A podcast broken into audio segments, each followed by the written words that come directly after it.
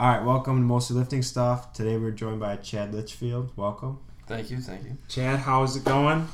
Excellent. Ready to get back into the week. Yes, sir. It is a solid Sunday night here in uh, good old Oakland University. So Chad is a senior mechanical engineer. Um, do you work anywhere? Yeah, I work at uh, Comau in Southfield. At where? Comau? Comau. Yeah, they do like robotic automation. Oh wow, that's pretty sweet. Yeah, it's it's interesting. Like uh, sometimes you have little robots, mostly welding robots or like sealer robots. Okay, so that's like a whole different thing from than what you guys do with the autom- automotive. But do you guys like make part like robots that help with autom- automotive and things, or is it kind of everything? You're just Yeah, so there's like generally like my first internship was all outer paneling, so the- all the nice painted stuff. okay. Um, what I'm doing now is like robots that weld and put your whole car together on the inside, the ugly part that you don't see. Yeah. it has all the dashboard material and stuff Okay. on it. I gotcha. Um, so to finish the bio real quick, Chad is a quote unquote injury chaser. I had to get that in there. Yeah. Uh, but yeah, he focuses on powerlifting, uh, some endurance to get the workout started, and then uh, depending on how he's feeling, which we'll get into with the injuries, uh, sometimes he focuses on like volume and things like that, like you were kind of talking about. But um, also uh, to start a little beef with Chad, him and Nick Baker went to the same high school, and uh, we are shooting for more views on this video than Nick Baker's video. Yeah, come on, guys, let's get it up there. I gotta beat Nick Baker. They'll give me some good bragging rights, and I might have to get him back on the podcast. You know, Yeah. See, see if he can rival that. Well, it's training partner rivalry since Oh yeah, Yeah, I forgot to mention we're lifting buddies. and they, That's right. you know, they start benching, and Chad doesn't have much hope, but he's got hope on here, so we need to help him out. Yes, sir. Yeah, the weight room numbers don't count here. Just just the viewership numbers. So uh, you you were just telling us a little bit about your style, um, like why like why do you kind of do the things you do? Well, um, originally before I got this second hernia, which I'm sure we'll get into eventually, um, but I was planning on going into the Navy to become a Navy SEAL, um, and being a Navy SEAL, it isn't all just being strong and macho and stuff. Uh, you have to have a little bit of finesse and endurance in there. So like. Part, part of their training is like they have a timed four mile run, so Mhm. you have to be able to do four miles in under 32 minutes. Um, you also have to be able to swim miles and do all this in, endurance related stuff, but you also have to be able to lift like heavy boats, like three, four hundred pound boat with a couple other people. Right. So like that's kind of why I mix in endurance with powerlifting, um, and plus that way like you have your quick twitch and your slow twitch muscles. You're kind of hitting both muscle groups. So like if you're someone who's like me who kind of has a smaller frame, um, but also is also injury prone, um, you tend to keep your muscle mass and lose a less percent of what you can lift. So like if I can lift 200 pounds or 250 pounds, which is my most recent max, Okay. um, like over this next month and a half that I can't lift anything, I might only lose like 30% of that. Where if Nick started taking a month and a half off, he's going to lose 50%, I would imagine, off his bench. Granted, it is significantly higher, but it's just because he trains quick twitch and it's easier to lose your quick twitch than it is your slow twitch. So that's why I work in the endurance side of that into my workouts. Okay. So do you so where did this kind of um, desire to go into the Navy come from, and um, what are you planning on doing now? Like how has that changed? Oh, that's a good question that I yet to have a good answer for. Um, it kind of just started in middle school where I saw this on a Discovery Channel. It was Surviving the Cut. And believe it or not, it was Marines. I, I first started getting into the Marines and whatnot. And then uh, I, somehow I found the Navy SEALs. I think it was the movie Act of Valor got me turned on to the Navy SEALs. And I did some research and I was like, you know, the Marines are cool and all. No beef with them or anything. But um, I just found out that the Navy SEALs were a little bit uh, more trained and um, they do a little bit more of the edgy, risky stuff than the Marines. So I was like, you know what? I think that's the thing for me. And ever since then, I just I can't get it off my mind, even if I know it's not good for me. Okay. So I just always have been interested in unfortunately, I don't know if I'll be able to get in now because this will be my third surgery. Uh, I had a knee surgery for a meniscus, but that wasn't anything big. I was working out three days later for that. Okay. So you've had a hernia surgery, you said. Yep. You've done a meniscus, and now you have another hernia coming up. Yeah. So What you, hit, so you hit both sides. Yeah, yeah, both The old groin. inguinal. Yeah. Yeah. I had one as a uh, young child when I was like three. Yeah. I had one too, or I had one, but Yeah, and it, it's actually a very common thing in uh, guys, males, I Yeah. should say. Um, just because, um, so I actually found this out. The reason guys get them, especially at like a young age, like you had, um, is because when we're in the womb as babies, we all start kind of out as females, and your your balls drop, and they drop through these two little slots that you have in your groin area, and that's why guys get hernias in their groin is because um, it, it kind of creates like a weak spot for your your intestines to squeeze out of. Okay. So that's why guys get hernias more often than girls is because they've never had to have like that little slot or weakness that uh, the guys do. Okay. So, Yeah, because like I, I guess I don't have like a complete understanding of it because I was like I've told you before like I have a hernia like I it was discovered during a different surgery and like he they basically told me if it doesn't bother you then we're gonna leave it alone. And um, I guess it doesn't quite click with me like make sense as to why they would do that but um, I mean I guess if nothing's like actively like because the the trouble is when you know you start like moving through the like the void right what, what do you mean by void? like you have like this you have like a tear in the muscle right or like Yeah. a hole in the muscle so Uh, when it- it's it's like a lining. So like uh, you hunt, so you know like that diaphragm that separates the the organ or lower out organs from the lungs and heart. yeah It's kind of like that. It's like a stomach lining. It's not like a muscle or anything. okay Because that so it's question- a separation of the muscle though yeah, because your body has layers on layers on layers. okay um, and it's just a tearing in the stomach lining that separates the from what i understand i'm not a doctor or anything here but it separates the intestines and all the, the guts and stuff from your muscles okay so nursing major austin you can can you confirm or well, yeah, and then it, and then that's why like it bubbles up because it has nowhere to go, so it's just trying to find its way out, which is why it's going to that weak spot. Yeah. But yours obviously isn't bubbling up or right whatnot. You know what I mean? I don't know if yours is, but like mine was like a like a little golf ball or whatever. yeah. Okay. And that's a that's to the point where it's like okay, now I need to like intervene. yeah. So. Yeah and, and like both hernia, both hernias which is unfortunate to say gosh i hate that so much but uh, both hernias were completely different.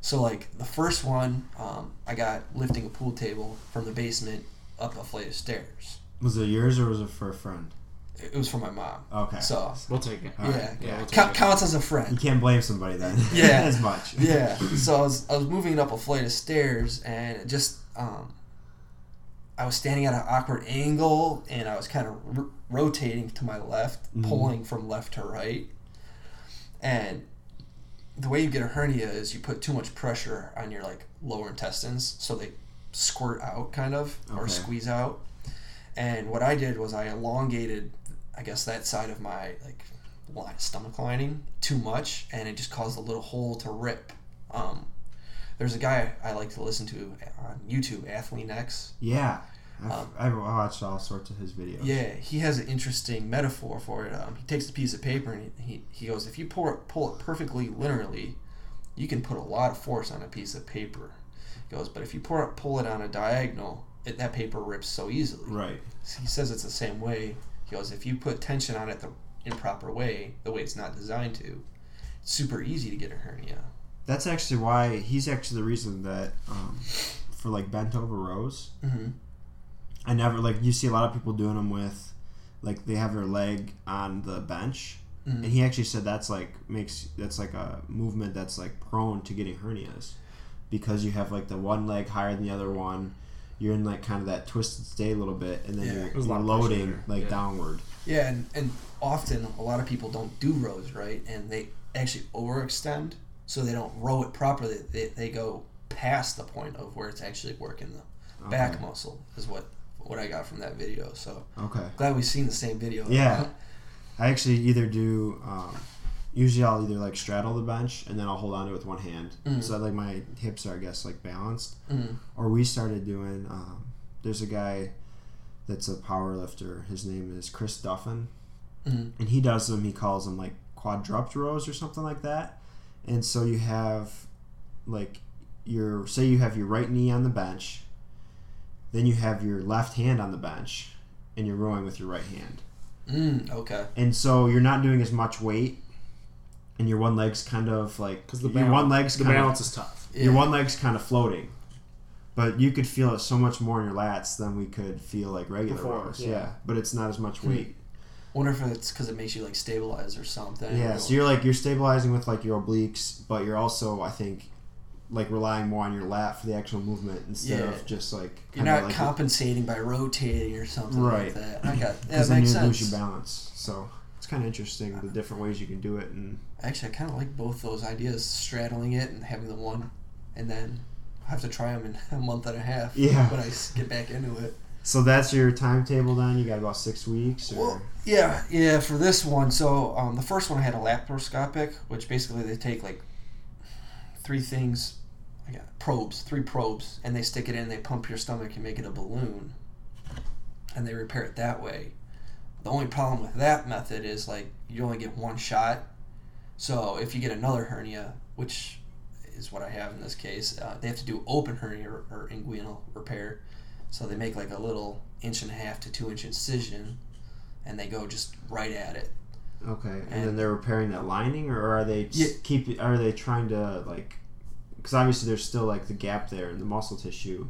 Are they trying to like bring that closer somehow? Or So uh, hernia doesn't actually get through the muscle tissue; it just gets through the lining. okay, Um, and the reason why hernias are important to get repaired is one, you have a big nerve down there that kind of um, keeps your feeling in your legs. I don't know Okay. what nerve that is, but know. It's down there. And there's also another There's- huge artery. There's a big down- artery there too. Yeah. Yeah, and like that can cause you a lot of issues depending on like the location of the hernia or the size of it. Because I mean, it can make you infertile. It can actually kill you if it gets big enough. So yeah, you you just gotta get them fixed, unfortunately. And the only way to fix them is through surgery. So okay, and this this one just happens to be open hernia repair and from what I understand they're going they're going to cut through the top layers of skin and then they're going to get to my abdominal wall which is a muscle um, and they're going to cut through that and then they're going to be able to repair it there so the recovery time is more because the abdominal. yeah Okay. yeah um, based on the research i've done it takes like three to six weeks for uh, your muscles to heal after having them cut open or ripped like if you have a torn pec or something like that three to six weeks it's Okay, it's all the same torn muscle cut muscle all behaves the same okay. So you want to elaborate on how? how i got them Yeah, this. I mean, I heard you told me the other day about this one. It's kind of like it's just like a freak thing. yeah um, the, mo- the misconception with hernias is you are lifting too much weight Right. um, you're more likely to get a hernia outside of a weight room than you are inside. And the reason why is when you're in the weight room, and this is purely just my opinion at this point, um, when you're in the weight room, generally you work out in front of a mirror so you can see your technique or your form and you're focusing on what you're doing at that exact same moment. Keeping tight, all those types of things you talk pro- about. proper yeah. mechanics. yeah. So when you're not doing that and you're lifting a pool table or you're, I mean, raking leaves or in my case, sneezing in a meeting for work, you're not focusing on that. Oh no. Dude, I know. Like it's the weakest way to get. Did you try to hold it in? Yeah, yeah, that's what it is. Right? is. Is that why they say not to hold them in? Yep. Don't hold your sneezes in because you potentially get a very expensive hernia repair. So I always do that too. yeah. I'm a ticking time. Did you bomb know right away? this thing. Oh, well, at first. Or is first it just a pain? uh, it feels like a burning sensation kind of so like i felt it i was like i'm like there's no way i just got a hernia from sneezing and didn't think anything of it and keep in mind like after this i got this hernia in december when i was in a work meeting like on a winter break i i'd been lifting all the way through january super heavy all the way through february super heavy and it just happened where i stepped out of the shower one day i was like i looked in the mirror i was like damn, that's a that's a little bulge right there. Okay, easy guys, easy Yeah, on yeah, the yeah. jokes there. but um, oh, we won't make fun. Oh yeah, we were won't gonna make- say. we won't Nick, make I fun was of your gonna little say. bitch. Yeah. well, my friends gave me a little shit for uh, sorry, uh, little crap for saying that. Um, but yeah, I, I just stepped out. I was like, "That's a little bulge," and I was like, "That's a hernia." So I went to the doctor and I said, "Listen, I got a hernia. I know exactly how I got it." And he just explained to me, he "Goes, when you did that, you squeezed your abs so hard that you popped one." He goes, "Never hold a sneeze because the potential." That is literally what it is. Though you're just like, you know, you tense up and you. Yeah. Right. I wonder though, because like for lifting, especially you know like doing powerlifting movements, a big part of it is bracing. Right. Mm. So like the analogy for bracing is like you're basically trying to fill up like your diaphragm with as much air as possible, and you're squeezing your abs and also pushing out as hard as you can. Like especially if you have a belt on, Mm. like that's what you're supposed to create. I mean, I think the best comparison is like a pop can. Mm. You think about a pop can that's like pressurized and sealed, like compared to a pop can that's open or empty. Mm. Just the amount of you could put hundreds and hundreds of pounds on a sealed pop can, and it would hold up. Right. But like you know, you put five pounds on one that's not, and it's gonna break. Yeah. But what does like? I guess I don't understand the science of it well enough to understand how doing that couldn't lead to getting hernias because you're creating all that inner abdominal pressure. Yeah. So from what I understand, um, there's good abdominal pressure and there's bad abdominal pressure, um, especially the lower. So like when you're when you're squeezing, you're kind of using your upper abs. You're feel you're filling your upper abs. Yeah, you're breathing into your diaphragm. Yeah. The issue is when it gets lower, Okay. um, and you you use your abs incorrectly. Um, so like for me, in my case, I have uh, muscle imbalance where for somebody my size, I have extremely strong abs, but my lower back isn't as strong as it should really should be. Okay. So what the doctor's theory is is that I was using my abs to compensate for my uh, lower back.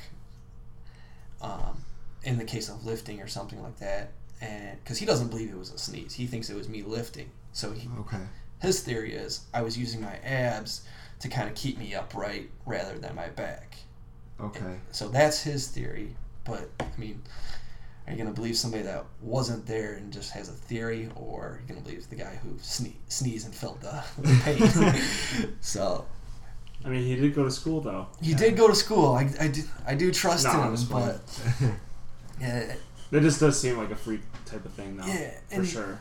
like the more people I talk to, like I talk to all the medical staff because you have to go through all this paperwork beforehand, and they're like, yeah, people get stuff from like bowling, raking leaves. It, it's just a matter of like not elongating your groin to a point where it wants to tear. That, that's all really it all comes down to is making sure you don't put too much pressure down there and that you don't overextend Okay. that's I guess that's it. I mean, that's everyone's opinion so far that I've talked to. And granted, they're not doctors; they're the nurses that work there. But yeah, I think like they have some credibility. from Yeah. Just picking things up on the job. Yeah, definitely. Sorry, I think my my laptop's trying to fly away right now. The fan the fan gets a little crazy sometimes. Oh, yikes. but uh, yeah, I guess that's that's the, the craziest thing about this is like, especially with like the breathing and like the bracing for lifting. That's not like anything you ever like. You see like posters at the gym and like instructional stuff on how to do a lift. Very rarely do they even address the breathing and like the bracing and that kind of stuff hmm that's such an important part of it for injury prevention. Like, I mean, it, I didn't even start studying it thoroughly until probably like a year ago or so. I started looking into it more. But before that, it was just always like, oh yeah, you breathe in at the top, and then you breathe out, you know, on the way down or whatever. Like, you know, breathe in before you do the the hard part of it, and you like breathe out like on a bench, like on the way up. Yeah. I had never like looked much beyond that, but it's like it's so crucial to the movements and to like the tension you have in your body and stuff to protect, you know, Yeah, all these like soft tissues and whatnot and your back and it's just amazing how much more there is to it than most people know. yeah, and I mean, I don't do nearly as much research as you guys. Like, I'll, I'll watch every now and then like a squatting video just to see a different technique or something, but I don't go nearly in depth as you guys do with your research and stuff. Garrett loves it. I'm all about Big it. research I'm like- guy. Yeah, I know. I know. He, t- he tells me about everything he does all the time and all the new new cool stuff he finds on the internet. I just trust that he uh, passes it along. yeah. I, To s- me. I send off some videos, and I'm like, all right, well, hopefully you watch that. That was good. Yeah. Yeah. Your guys' programs are the most interesting thing for me too, because like you guys are, I was, I was saying you guys would consider yourself powerlifters, right? Um, well, the program we're doing right now is considered like power building. So the first part was like more bodybuilding, and this part's more powerlifting. Okay.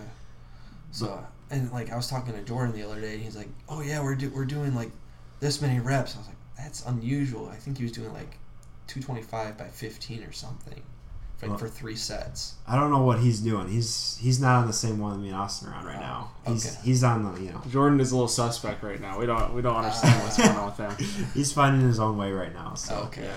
but me and him made a program last year, and it, it was we saw like good progress with it for a while, but we reached a point where we were like super burnt out by it. Mm. and so but that was a five day week program and just talking to people most people are like floored when i'm like yeah like we work out like three or four days a week. Mm. and they're like what do you like really? Like they think like oh like they see all this stuff. Oh yeah there's like you know rest days are bad. You know you just need to go to the gym as much as you can. And that's how it's like no like i, I really think the sweet spot's about four days. Yeah, I would say four days. and right now our programming is in like the powerlifting portion of this program. It's so heavy that Do my legs still hurt? my legs still hurt from thursday Yeah, Thursday. That's a good feeling, though. That means you put that work in. Yeah, yeah but it's like if we were doing much more than four days or more than three days this for this part of the there's program no way. we just wouldn't be recovered and Yeah. your, your strength is going to just decline and you're going to kind of just bury yourself so there's definitely a sweet spot Well, I think a lot of it has to do with like your diet and your your sleep. I mean, I'm sure you guys are just like me.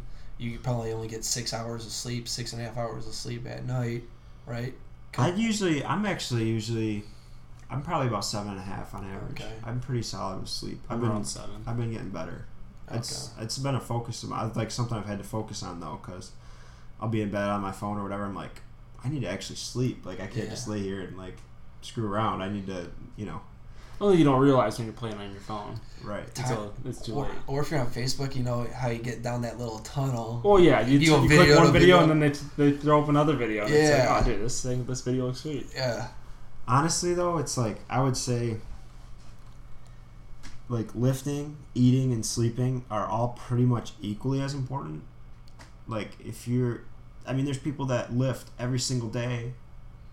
Their diet's okay, but they they can't sleep enough, and they just don't see the results. And I think those three things are probably like, I don't know, maybe like thirty percent each or so. And then I think water's probably ten percent. Yeah. water's like definitely overlooked too. Hmm. Never thought of that from Cause- water as- aspect. Yeah, I was. Um, ben Pollack was a guy that wrote a program that we did this summer, Mm. and he recommended like basically like an ounce per pound of body weight of water per day. That's a lot. That's It's a lot of water, that's a lot of water. That's, and uh, it's almost two gallons for you.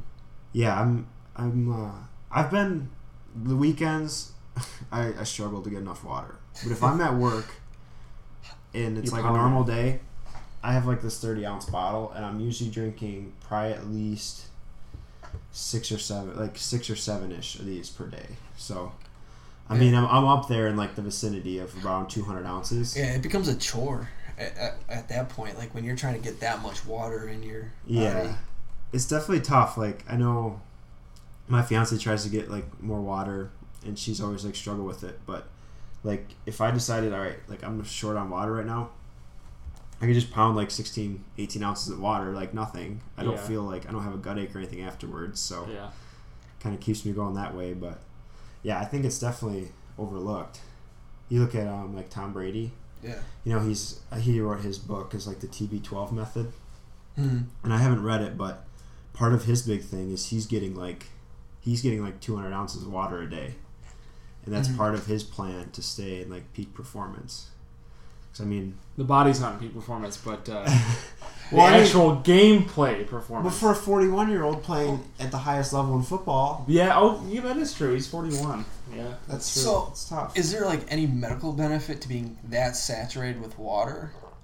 I mean, I mean, it doesn't hurt to be constantly cleaning your body of you know toxins Uh-huh. and all that like waste fluid. And you know, when you work out, you release endorphins and whatnot, but like that eventually is going to go to waste. Mhm. And so it doesn't hurt to continuously you know be cleaning and getting that stuff through. And then I feel like it's goes along too. You know, you drink a lot of water and you you've been eating a lot too, hmm and that just helps you know keep that stuff moving and you're getting all that those nutrients in. So, I mean, I I don't drink that not that amount of water, but I definitely try to have a lot more than I used to, just Yeah. because I, I think it makes me feel better too. oh, absolutely. There was a period where I like all I drank was coffee, and I was like, you know what? Afternoon, I got to stop drinking coffee hmm and just start pounding water. Yeah. 'Cause, I mean, it, it does get to a point where it actually has like a negative effect where you're like groggy for a different reason because you're dehydrated or whatever. I really think because I try I try to do like in the morning I try to do like one of these bottles per hour and I think if you can find a size of bottle that you can do one every hour pretty easily it just keeps you on track Yeah. and like even if I just do it in the morning at work I'll have three or four of those gone by lunchtime Mhm. Yeah. and then usually when I'm at the gym I'm doing about one and a half and if I can do a couple in the afternoon and then one when I get home eating dinner or whatever that's pretty much you're pretty much there. there. You've yeah. hit your quota. Yeah. The only thing that I need to look into more, and I know a lot of people that drink a lot of water do this, is they're adding electrolytes. Mm. Because I think if you are like overhydrated, I think you can deprive, like your body gets deprived because you're kind yeah, of washing exactly. it You're, out. you're cleaning it out, like I said. Yeah. So I think that's one thing I kind of need to put a little more research into. Is like, Cucumber water, I've heard, is full of it, like electrolytes. I think you can just get electrolytes to add to water because it's just like salts and stuff, right? Yeah. Yeah. A little Mio liquid, Yeah. not Mio. I don't know about me. It was just a joke. But yeah, no, it's just it's like like salts and like a little like compounds and things like that. And like I I'm not saw sure like Tom Brady buy it, has but- like Tom Brady. I thought saw he just had like a like a Yeah. pump almost like you'd see like somewhere where you get like ketchup out of, but he had like this big bottle with like a pump on little it, little syrup bottle. and he would just pump his electrolytes into his water. I don't even know if it changes the flavor or anything, but it's just it'd be interesting to like try though. Yeah. yeah. It'd be interesting to see if you're if you'd actually like feel better and like stuff like that. Yeah. I know I've seen videos of Ben Pollack, Yeah. Hmm? the power lifter. He'll get like he'll get like an IV sometimes. Like when he's really feeling bad, he'll get like a, That's hardcore. like before like a big day of training, he'll get like an IV, and I think part of it is electrolytes that they're replenishing. So Well, there's only one person in the room qualified for that. What an animal. yeah, you're gonna have to give Ben us Pollack's you have to animal, you though. have to give us IVs before our next training. really? Well, I can get my hands on them. I mean, I do got a bench competition tomorrow, so you wanna? Oh, do you really? Yeah. yeah, that's. I think we're. I'm gonna do it after our lift. I'll probably be dead because After the oh Yeah. man, we have six sets of Mouse chest. six sets of four tomorrow on bench. that's rough. What time are we going? I'm going like four o'clock. All right, All right, for sure. you gonna do the Just bench? get just get some food after you're done lifting. oh yeah. that Well, I'll have some before too. I will not be taking part in the competition, no. But I'll be there in spirit, All right. and I'll be doing bench day with you, so that's fine. yeah. Well, that was the squat day was six sets of four, which is That's that's that, that's reasonable for squat though. I mean, tough, it's, man. it's it's still gonna hurt, but that's What was the weight though? Like eighty percent. it was. 70, I don't know. I don't know what percent. It wasn't. So the way this program sets up is it's called like a linear progression. okay. So instead of like, because a lot of programs, it's like, all right, well, you start off with like say sets of like eight or nine or whatever, Okay. and they're like, okay, do three sets of eight with this weight, and then the next week it's all right, do three sets of three sets of six, but you're doing more weight. Yeah. So this program is like simpler in the progression because it's like, all right, every week you're doing the same rep range Mm. and the same amount of sets, but you're looking to increase by five to ten pounds a week. So it's only for like four or five weeks because obviously you can't just linearly progress forever. That, that's not how it works. But um, it's just kind of a different form of progression that is supposed to help like develop your powerlifting. So We had something similar to that in high school. Um, I don't. So we, we had a football coach, uh, Jeremy Furman, and he was a big fan of the CMU program okay, for some reason. I don't know why. and shorts in the winter. and shorts in the winter. Yeah, he, he always had. It'd be His, November. This guy had shorts on the sideline. Oh, Sounds like a psycho. they were his lucky game day shorts for whatever reason. The Um, lucky game day shorts. I mean, we remember he spilled something on himself at, and he's still warm. It was like ketchup or something. We're like, just change him. He's like, no. But um, he, he was a big fan of, of something similar to that, where it was a, a slow progression, and each week, you you would either add the weight or or add, or reduce your wet reps and continue to add weight. So like, like you you the first two weeks would be like three sets of ten, okay. and then the next week would be four sets of eight, Okay. and then it got to a point where you're like five sets of three, and then um, right before we would max out, you would have what he'd call a negative week, and you do negative reps. So you'd add ten pounds more than you can physically do, and you had side spotters, and you would just do like two reps for each set, and they would help you push the weight up. So you you know you can't lift the weight Right. but you're doing as much as you can and you're getting help from your people to Mhm. pick up the remaining slack and then you'd max out like two weeks down the road or a week down the road and then you'd start it all over again I've heard of people doing stuff similar to that. Um, I know I've heard of like benchers doing, they call it like holds basically. mm. So they'll take like forty or fifty pounds more than their max, and you you unrack it and they'll like hold it there. Mm. And the whole point is is like, because a lot of times people will train. A lot of people will train at like sets of like five or six or like eight even, and then like they'll they'll have like a max out.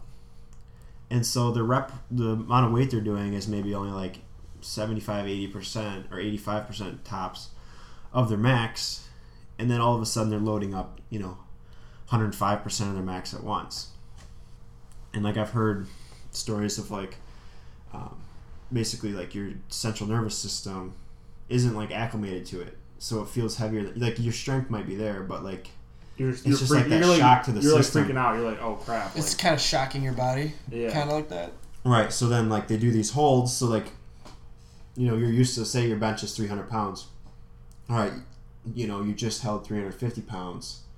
Now you unrack 300 it doesn't feel like it's about to just like you know Crush crush, you. or something. You're you're familiar with holding like weights like that. I guess that's that makes sense. I've never done that myself. I know i've seen like videos of people training that way. Mm. i don't know how much It'd be interesting what, i don't know what there's to it but um, yeah. So, what kind of like when you're training, um, do you kind of follow like some sort of periodization, or do you track what you're doing, or like? no no i mean you, i know you guys are taking you're way more serious at this stuff than i am um, I'm more or less just looking for constant progression. I mean, if I start to plateau, I might look into something, but if, if I'm keeping on moving, which I haven't had any issues increasing my numbers from year to year, especially with all these injuries I've had, I mean, I just keep on going. And uh, I- I think a big part of it is one, I have a great diet. I mean, I'm, like, I'm constantly eating. I probably eat four meals a day, and then I have like three snacks during the day. So I, I think that helps because I'm constantly able to keep that mu- muscle mass Mm-hmm. um, from can- cannibalizing, kind of. Yeah. Um, but also, like, I, I do, I train endurance and power. So, I, if I overwork one mu- muscle group, I have the other muscle group that like is still strong. So I, even if I'm still constantly recovering, I still have one muscle group that is strong. And like, what I found is people that only do power, they'll feel super sore because all they do is work one muscle group, and that other muscle group kind of atrophies away. So like when you're starting to get later in your sets and your workouts, and you're feeling tired, you know when you have that um, slow twitch muscle that can kick in, it just doesn't because you just train only your fast twitch, which is power. Okay. And I, I think that's good what you said though about like year to year seeing progress because like I know if you look at a year to year basis, huge difference.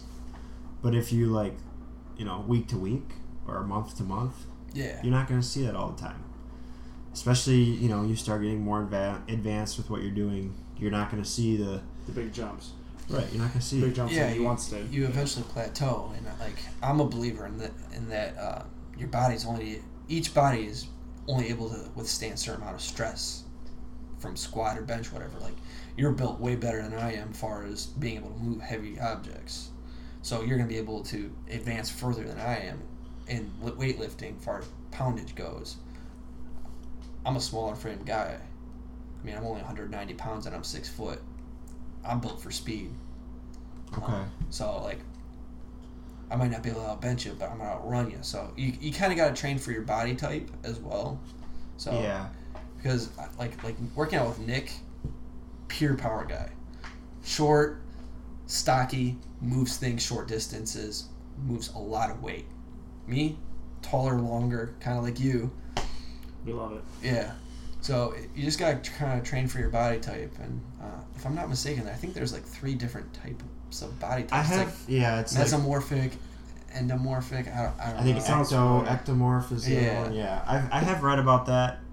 I don't know if I'm a big believer in that, but Yeah, I don't know either. I, I think every. I mean, obviously, people have like different frames. Like, um, you could just look at two people. I think you can really tell by people. Like, if you look at them from the side, you can tell like, if you took a point in like in the front of their chest and like in their back. Like some people, like obviously lifting helps and stuff, but some people are just like wider. yeah, It's not like, like you know, your- shoulders might be the same width, but you look at them from the other angle, and it's just like, all right, they're just like a thicker person, yeah, and like, you can have two people that you stand looking at them head on, and they don't really look much different. Then you see them from the side, and one looks like a linebacker, and the other one looks like a wide receiver almost. You know what I mean? Like, yeah, it's yeah. just like, and I think that comes down partially to genetics, like training style and all that other stuff. But Well, speaking of genetics, getting back to that hernia thing real quick. Um, so I found this out. So my dad has had three hernias. His dad had two hernias. I've had now two hernias. So I was talking to the surgeon about that real briefly, and he says sometimes you can genetically just be more prone to having hernias, just because it's in, in your family DNA. So Two of my uncles had hernias, so yeah, and you already had one, so maybe it runs in the family. yeah. It is what it is, though. yeah, you just It, it's not it's not something like you should be constantly worrying about. I mean, it, it, if it's gonna happen, it's gonna happen, whether you like it or not. You just gotta be smart and diligent about lifting things properly or not overstretching. So, is there any chance with yours that have been repaired? Like once it's repaired, is it like pretty much good to go? Uh, yeah. So, from what the doctors told me, they always heal back to hundred percent. Um, it, it- it's not like if you damage a ligament where the ligament might be weak or whatever for a long period of time. Once the muscle heals up, I mean, you can't just go back to lifting hundred percent of what you normally can. You have to slowly progress into it because it takes time to rebuild the muscle that's atrophied. It takes time for the new muscle that you developed from healing to realize, hey, you know, we got to start putting some work in here. So, I mean, it just takes time. And I think like you talked about like how it's not really like lig- ligament damage or like tendon damage. Um, I was kind of intrigued the other day. I was listening to. Um, do you know who Mark Bell is? Guy that invented the slingshot for benching. The name sounds familiar, but I've, I've never heard, done any research or seen or anything like that. So yeah, he invented the slingshot for benching, which is like you put it across your arms, and it's like this rubber thing that goes across your chest. And it's basically you can bench more with it, so you become more acclimated to benching more, and like Yeah. it's supposed to help you It helps you kind of like. Yeah, become um, aware of like on the negative side. yeah. it forces the slot to be correct, basically on the Yeah. bench. Um, so he invented that, but he has a podcast that he he had uh, Hearn. O'Hearn. Mhm. You heard of him before? I can't say I have. You ever watch American Gladiator? Yeah, The show, yeah. the Titan. Okay. he's like big um, he's done like bodybuilding like powerlifting all this stuff he's like 40 years old Mm. and if you look at him now he's built like a like a like a greek god basically to say the least like i don't know he claims he's natural i don't know i'm i'm a little bit skeptical but he made a good point like you look at pictures of him when he was like 15 Mm. and he has like a physique that like all of us would like look at now and be like holy crap this guy's probably like 25 but he says like he's always trained like he's always like took his progressions like kind of slowly with stuff um, because he does that in order to develop the strength in both the muscles but also like the connective tissue. Mhm. And I think like I don't know if he's on steroids or not, but a lot of people that are on steroids, their muscle becomes like you know they get stronger and faster and bigger, but it doesn't help your. It's not going to help your tendons as much as it's going to help your muscles, and so like no. their bodies kind of fall apart. Mm-hmm. But somehow he's been able to like train in a way It's that natural. he's apparently natural. I don't know. I guess duck eggs go a long way for whatever Oh, reason. is that what is that his claim? What he? That's what he's a big Oh, duck him- egg. we gotta look him up. Yeah, you gotta look him up. He's uh, What's his name? Mike O'Hearn. I'll, I'll show you, but he, uh, I mean, he's been doing it for a long time, and he's he's uh he's definitely he definitely looks the part. He's a guy that trains at like Gold's Gym and all that stuff. There you go. There's Michael O'Hearn for you. Oh, jeez, that guy is huge. Yeah, but he's like, I mean, I've seen him benching like 400 pounds on incline. Uh huh. A Greek guy. So like, yeah, he's, but obviously, I'm, I question the the nat the, the hormonal profile, but well, and maybe he isn't natural or not, but I definitely can see what you mean, like by improving ligament strength, because, like, the amount of high school injuries I see nowadays, from especially football players, um, like at my school, we at least had like three torn ACLs in the three years I played football, um, and at a higher level. Mhm. Obviously, my freshman year I didn't see too much, but I, I think a big part of that is the like at that age you're still developing and growing, right? So you you add in a lot of cases like for me, I went from not being able to squat like 80 pounds to squatting 350 pounds in high Mhm. school. That's a lot of weight to put on in three and a half years of actually lifting weights right. and I, I, I don't know. I'm not a believer in um, adding that much weight that quick because injuries can happen and your ligaments do need time to. Uh, Adjust and catch Yeah. up and things like that. Yeah. Yeah, the loading definitely has an effect. I think that like high school sports especially, you get you get a lot of people that come from like a background like you know, maybe they didn't play much as far as like contact sports and stuff when they were younger. And then, you know, they maybe played a little bit in JV and freshman football. Then you get those kids that are late bloomers. And all of a sudden, you know, they're putting on muscle in a hurry, like they get really strong and really fast, like quickly. And so then you know, they go from maybe not playing very much to playing all the time. But then they take a shot to the knee or something and they haven't had that, you know, their whole life. Like I think that's kind of like you know, these people come into like their kind of start hitting their like peak almost, like their stride, and then their body's just not ready for it. Like I don't know, I was able to stay pretty much injury free in high school. Like I rolled an ankle playing basketball, like stupid stuff like that. But Yeah. like nothing like nothing chronic or nothing that was like long recovery time. yeah. But I mean, since I was like a little kid, I was like, you know, playing football in the yard with like my family and like, you know, like always playing with like my cousins who were like older than me by a few years and like I feel like that like makes a difference in like, you know, your ligament and like the strength of that kind of stuff. Just that exposure to it. Where some people it's like they, you know, maybe go from playing video games all the time and then it's like, oh yeah, now I'm on a football field. Yeah. Yeah, there's definitely like a, uh, an adjustment period for your body. I would say. I mean, um, speaking from the first time from the first hernia, I wasn't allowed to pick anything up over eight pounds for two weeks. Right. Mm-hmm. You know, getting myself the motivation to get back in the gym, my body was like, mm, nah, let's just stay in and study. So I, I definitely would agree that your body kind of changes based on what you put it through on a daily basis, for sure. So I mean, even like sleep. Um, what was it? My freshman year, I used to get like eight hours of sleep at night, and that started getting reduced the more I got into studying. Um, and now I like I can function on six hours of sleep like it's nothing. So it, it's just your body adapt. Your body will adapt to what you put your mind to. So if you really want to start working out and growing your muscles, just put your mind to it. Your body will adapt and, and whatnot. So I don't know. I, I think your mind is a very powerful thing. You know, Yeah. um, I, have, I have a mentor who's been kind of coaching me up through becoming a Navy SEAL. He goes, you know, as cliche as it might sound, he goes, it's mind over matter. If you don't mind, nothing else matters. It, it's kind of like that for if you don't mind the pain of squatting, right, Yeah. you'll eventually get through it to where you break and you're hitting your full stride, and, you know, till you Yeah. plateau. Well, especially with like, especially with endurance.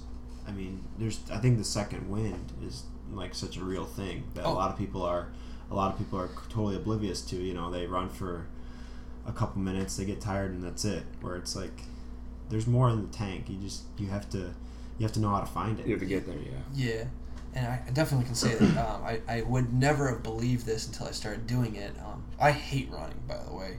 It's not something I'm, I'm fast, but I hate endurance running, um, and it's something I had to learn. And there is a thing as such like a second wind. It might take you a mile, two miles, three miles, but I mean, there gets to a point where you go from being absolutely miserable and sweating to, you know, actually this isn't that bad. You're breathing well. You're having happy thoughts. It's like, well, I guess this is happening now, and it, it, it slowly decreases into that second wind. I mean, I went from being gassed after two miles to being able to run four and a half and being smiling when I stepped off. Never thought it would happen, but your body changes. You push through that period of where it sucks, and you get to where it's easy again. Hmm. Where do you uh, Where do you usually run? Just at the rec. Just at the rack. Yeah, treadmill. It's it's not real running. I know that, but Okay. because you can hop a mile, you can run a mile, but you're not you're not really like working your hamstrings per se because like a treadmill, the belt is making you move, not your legs. But when you're actually running, you're using your hamstrings and your quads to actually propel yourself forward. Like your hamstring pulls, right? Mhm. So when you're on a treadmill, you don't have to put any force into the ground to Right. pull your yourself. foot's your foot's going back no matter Yeah. what. Yeah. So when you're running, that's why I call it fake running. So You, better than are you still on Yeah. campus or are you off campus? no, I'm off campus. It's way too expensive to live on campus. If you gotta, if you want to go run, um, go out to the golf course. Oh, the, those Especially- hills. Especially oh. at night, you go out on that golf It's course nice out and there, run. though. It is nice. You kick the shoes off a little bit, and you're Oh, I'm on sure that, that nice short grass. grass. Yeah. That's a nice. You know, there's some deer out there, and me and uh, we used to do that once in a while. We'd go Mhm. out there, especially like like a warm night if it was like 75 degrees or whatever, Oh, and it was like a you're t- clear night. We used to go out there and run, and You're telling me you're not running barefoot in February in Michigan? No. What the? no, not for me, but Those, those negative 20 degree days. but it is the challenging part is the slopes because it is all over the place out there. Yeah. It's up and down, and you're, you know, running way down a hill and turning a corner, and then Right all of a sudden up. you're right back up a hill, and Yeah. I, I had a, a girl that I used to run with a lot, and she was big into endurance, even more into endurance training than I was. And she kicked my butt for so long because she'd run outside and she'd be going up and down hills all day, where I'd just run on the track, the indoor track, and that's perfectly flat. yeah, So she was used to that constant fluctuation and amount of force she has to apply to get up that hill. Let me tell you, if you want to get in good shape, go run some hills. Oof. I think running barefoot is like awesome for you too. If you're if you're like taking the sh- like if you're getting rid of like the shoe, Uh, um, and I've even heard lifting barefoot is good for you because like the way like our shoes are structured, our foot kind of conforms to the shoe it's in. mm-hmm. Mm. and um, like your balance and stuff is all different. Like obviously we're used to it because we wear shoes all the time, but like I've like seen articles and stuff about like going barefoot, like and you think about running barefoot, you're strengthening like your you know your heel and like your ball of your foot and like all like the connective stuff going on in your foot is all being strengthened because it's got to support itself. I mean, Right, it's working in, in its natural way. Right. I guess that makes sense. Yeah. Do you, so you think? Do you think that because people wear shoes all the time when they work out or run, do you think that's why a lot of people are getting lower arches now than like back in the day where they had higher arches and maybe you didn't always wear your shoes and you went out and played outside actually? I would imagine there's it's it's got There's got to something be to do with a little bit of correlation. I think our I think the technology is so much better now that we are able to identify things better than we were before. Yeah. So I think a lot more things come to the light that might not have back then. Like we know a lot more than we did then. Yeah. But I do think like I don't know, kind of the comfort that we have every day that we are so used to. I think that kind of might be pushing us the wrong way a little bit almost. Almost like we're becoming so dependent on the like technology or like the shoe or whatever to just complete our daily task. Like Right. Something kind of like that. Yeah, I think I think there's like uh, there's some sort of uh, trend where we're becoming like more acclimated to stuff. Like if all of a sudden, you know, like coats were all like half as thick, we would just get used to the cold. We- Yeah. We wouldn't be like like you're not gonna like die walking to your car. I mean, unless you gotta go like five miles to get your car, but like you just would be like used to not being as comfortable. Yeah. And I think our bodies are Yeah, you definitely did. Like I, I know uh, when it's spring break to Florida, and I was like, man, this is way too hot down here. It was like 85.